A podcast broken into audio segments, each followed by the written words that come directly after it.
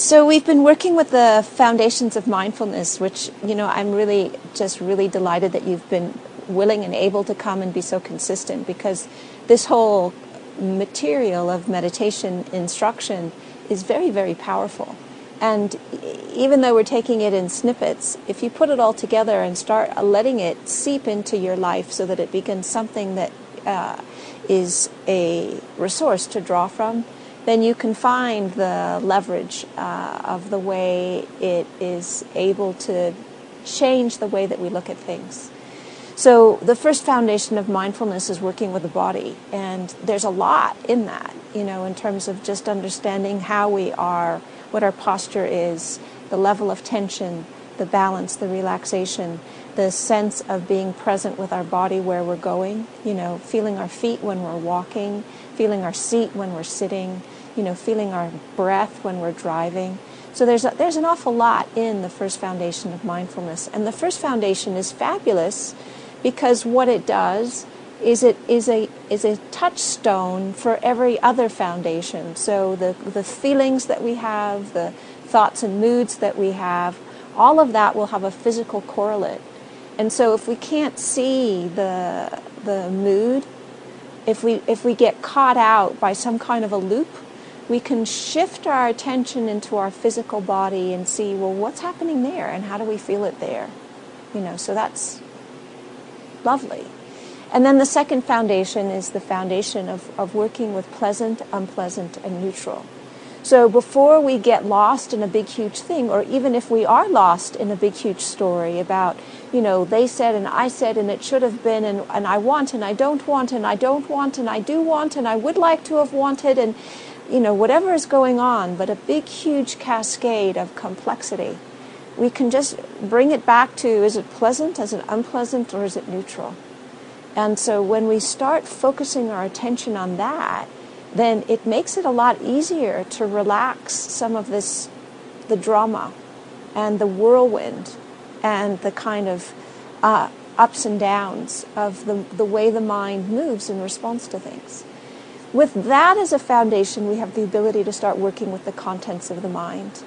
And what's really helpful in working with the contents of the mind First off, is to bring forward a non judgmental awareness that no matter what we're feeling, we can observe it and we don't need to have an opinion about it.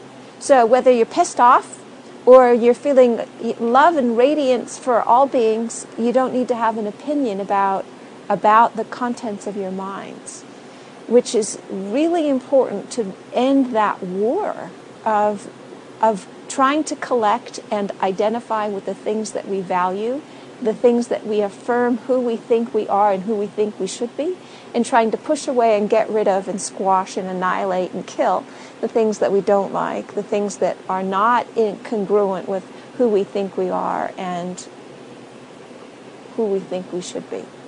So that war can begin to soften and end when we bring to whatever is arising a non judgmental awareness. Then we take another step into the actuality of what it is that we're experiencing. And rather than just only maintain this non dual relationship with it, we can begin to engage with the contents in order to develop more ease, more peace, and more uh, less suffering. So we pick up the aggregates, we pick up the factors of enlightenment, we pick up the hindrances, and we can pick up the Four Noble Truths as ways of looking at what it is that we're experiencing. Now, working with the Four Noble Truths is, is like, you know, it could be a lifetime practice because it's rich and it has a lot in it. And so, you know, to talk about it in one evening is going to be touching just the tiniest bit of the surface of it the actual penetration and understanding of this is, is a very, very deep inquiry. But we can start. You know, we can start with what we've got. We can start tonight. We can begin it. So when we're working with the Four Noble Truths as a practice, what we're wanting to do is to allow our attention to relax and be aware and open to suffering, to dukkha, to the quality of unpleasantness and so we can notice unpleasant in our body, We can notice unpleasant as a mood. We can notice unpleasant as an energetic state. We can notice unpleasant as a thought. We can notice unpleasant as an emotion. All right? And when we notice the unpleasantness of it, then we can notice our reaction to that. Okay? So, most of the time, when we feel anything unpleasant, our habit for many of us is to blame. Either we blame ourselves or we blame somebody else. Okay? That's and and we're completely supported to do that in our society. You know, I see advertisements on billboards for lawyers who will help you blame people. they are employed and they make really good money to help you blame people. That somebody else is basically responsible for your suffering and it is their responsibility to compensate you for that. Now, certainly there are ways in which we are responsible for the things that we say and do, and they can have consequences, and we do need to be responsible for the consequences of our actions. But our society in North America, and particularly the United States, has a remarkable kind of love of blame as a like snake oil that's going to solve everything. That if we can really fully articulate the way in which somebody else is articulating our suffering, is causing our suffering, then that is going to be the place where we're going to seek release. So we have to check out our cultural conditioning around that and our own habits around that and our own society around that and our communities because they will support us to blame. So the Buddha's teaching is looking at it from rather than looking at the external cause, like not looking at the person who insults you or the person who kicked you in the shins, you know, or the person who just threw some excrement your direction, not that, but to look at the kind of basic reaction to that, which is that it shouldn't be happening, that I don't want this, this is not in accordance with who I think I should be or who I want to be. Yeah? So, this movement away from blaming outside to looking at the cause is really fundamental shift in the way that we normally look at stuff. Normally, our focus is outside. You know, what's happened outside? Okay. And this is to begin to look at how am I relating to what is arising that was triggered by something outside? How am I relating to that? And it's in the way that I'm relating to it that I can find a shift. And that's really, that's really that is so important. That is such a big piece of this whole puzzle. Because it is not to deny the fact that there are lots of things that happen in the outside world that are not okay. But what really makes it not okay is the way that we react to that. Okay? You know, the spin on it that we put, the kind of anxiety or the attention or the aggression that we give to what has arisen. So, the first noble truth is that, that there's something unsatisfactory. And, you know, it could be something like a pain in our body, it could be a stain in our clothing, it could be uh, the recipe didn't turn out the way we wanted it to, it could be that, you know, our, we're having a bad hair day. I don't have very often bad hair days. but some people do, and it can be very dis- distressing, you know?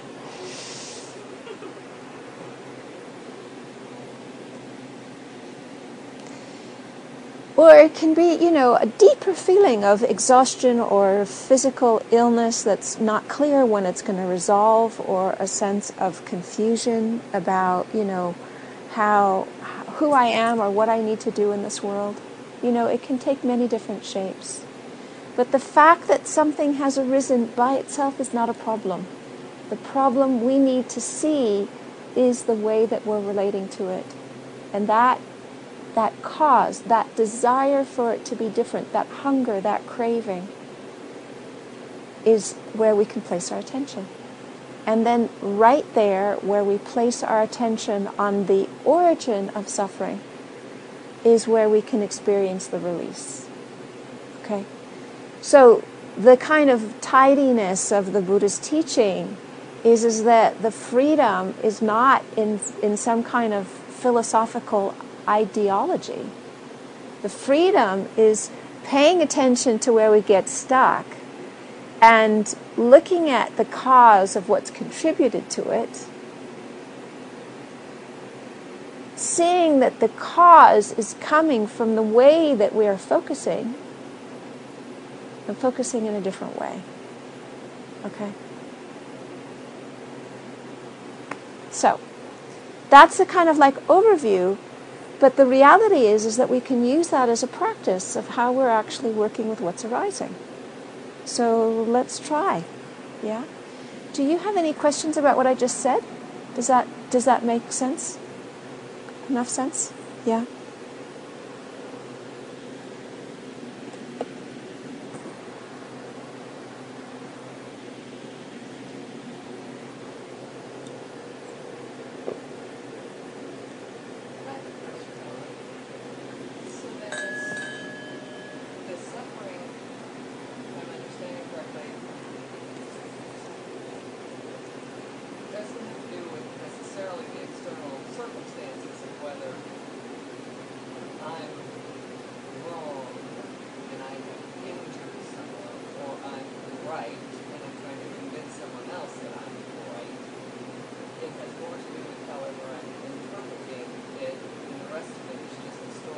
Exactly. Right. So the fact that there's a sense of rightness or a sense of wrongness, either internally or externally, that in and of itself doesn't have to be a source of suffering. It could be a source of reflection, and that reflection might be um, uh, uncomfortable. Yeah? But it doesn't need to co- con- contract into a kind of a ball of a knot which is often what suffering feels like. Okay? It's not just the reflection that some I've done something and it has been unskillful and the result has been that it has been difficult for somebody else. That's skillful. Even though it's unpleasant to reflect that way, it's a very skillful thought process.